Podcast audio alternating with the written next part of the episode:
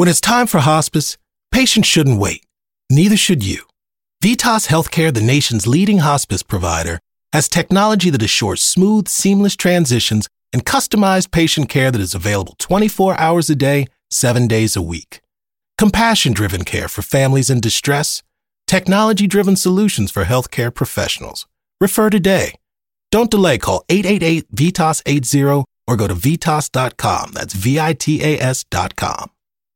When we got the word that Gwen had passed away, we, like so many of her supporters and friends, were very surprised that she had been that ill and that her death had actually occurred. And we had a small memorial service here at Simmons for her, for our students and for our local alumni. And we were just standing together in the room where we held the service, and the question of how we could possibly remember Gwen came up in multiple conversations, and we started chatting with one another. And one of the things that is a big offering for Simmons in our library and information school is an archives program. We have the number one archives program in the United States. That sounds very esoteric, but when you're thinking about how you can create a legacy for someone who was as productive in her life as Gwen Ifill was, being able to archive her personal effects and her work is a big opportunity. So we started talking about whether or not we could perhaps become the location where Gwen's personal memorabilia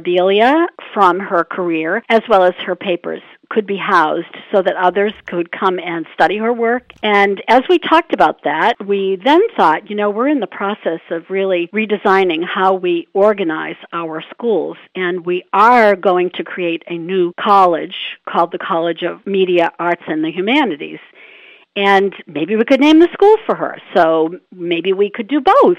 And, you know, it just started very organically like that. Many uh, were personal friends of Gwen's. Uh, and the more we talked with people, the more we thought, Simmons is where Gwen's work should be. Help us get to know Gwen Ifill as a student. Mm. Describe to us her legacy at Simmons. What was her relationship like with the school? Gwen always had time for Simmons. She she would take our call anytime we called and as you know, she was a very, very busy person, but she always had time for Simmons. And she was wonderful with young professionals in her field, your field.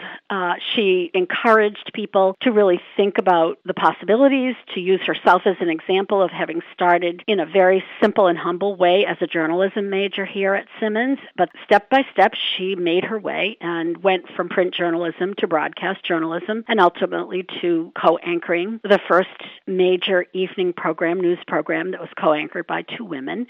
She was just gracious and humble from the beginning throughout the course of her life and loved Simmons. And I'd also like to shine the spotlight more on your college, Simmons mm. College. Mm. How do you think Simmons helped shape the powerhouse professional that Gwen went on to become? The communications and journalism program here at Simmons is very attractive on the outside world. But what Gwen would say is she learned to speak her own thoughts and her own opinions while here at Simmons. She became confident in herself and confident in her in her abilities. Simmons is a very supportive kind of environment and a place where you can test out your strengths and your weaknesses without much in the way of consequences, negative consequences, and just keep pushing yourself. And I think that was what Gwen found to be a great part of her experience here. We definitely lost Gwen Ifill, such a legend at such a young age. Mm. How would you mm-hmm. describe her personality uh, through all of this? Gwen was always so calm and so in control of herself. She had never, never ever did I see her jittery or scattered. She was always very much on a path, knew what she was doing, very organized and calm. And you know, she had great faith. I don't know if you know that about her, but she was a woman of extraordinary faith. Mm. And I think that informed some of that calmness. She relied on that faith, according to her brother, heavily in contending with her illness, and it really meant a great deal to her and really saw her through the darkest days. It definitely sounds like she was a warrior through all of the darker times. Yes, she was. She was a warrior. Yeah. She was very private about the fact that she was not well, and she had hoped to see through the entire campaign through the election, but it was not to be. And if you could describe the legacy of Gwen Ifill in just one word, what would it be? Hope.